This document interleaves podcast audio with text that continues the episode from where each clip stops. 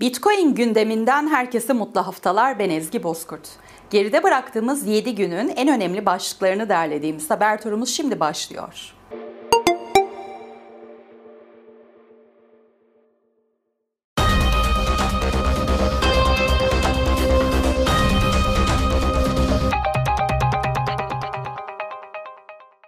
Bitcoin blok zincirinde yapılan ilk Bitcoin transferi 14 yıl önce 12 Ocak 2009'da Halfini ile Satoshi Nakamoto arasında gerçekleşti.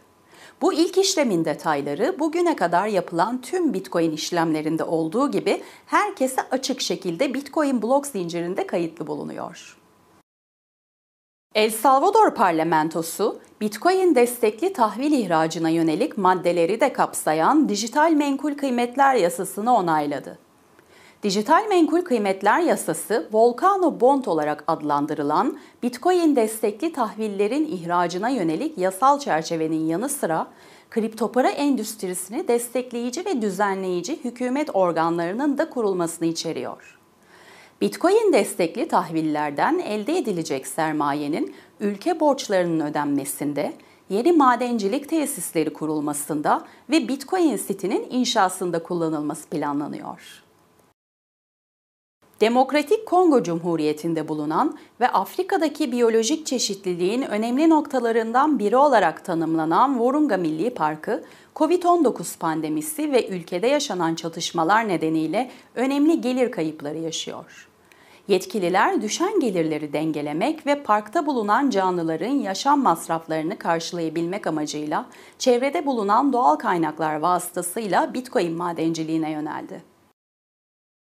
Bitcoin'in toplam piyasa değeri fiyatının 20 bin dolar seviyesinin üzerine çıkmasıyla birlikte finans şirketi Mastercard'ın ve sosyal medya platformu Meta'nın toplam piyasa değerlerini geride bıraktı.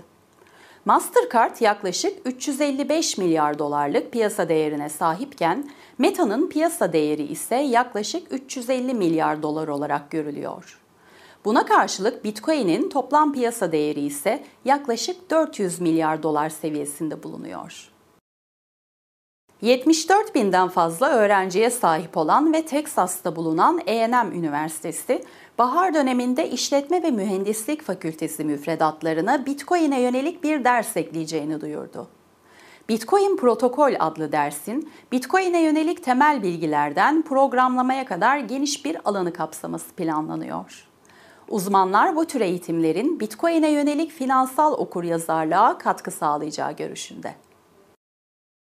Miss Universe 2022 yarışmasının ön elemelerinde El Salvador'u temsil eden oyuncu ve model Alejandro Guajardo, aralarında Bitcoin'in de bulunduğu ülkenin tarihinde kullanılmış para birimlerini tasvir eden bir kostüm giydi. Bitcoin gündeminin bu haftalık sonuna geldik. Gelişmelerden haberdar olmak için Satoshi TV YouTube kanalına ve Satoshi Radyo'ya abone olabilirsiniz. Gelecek hafta yeni haberlerle görüşünceye dek hoşçakalın.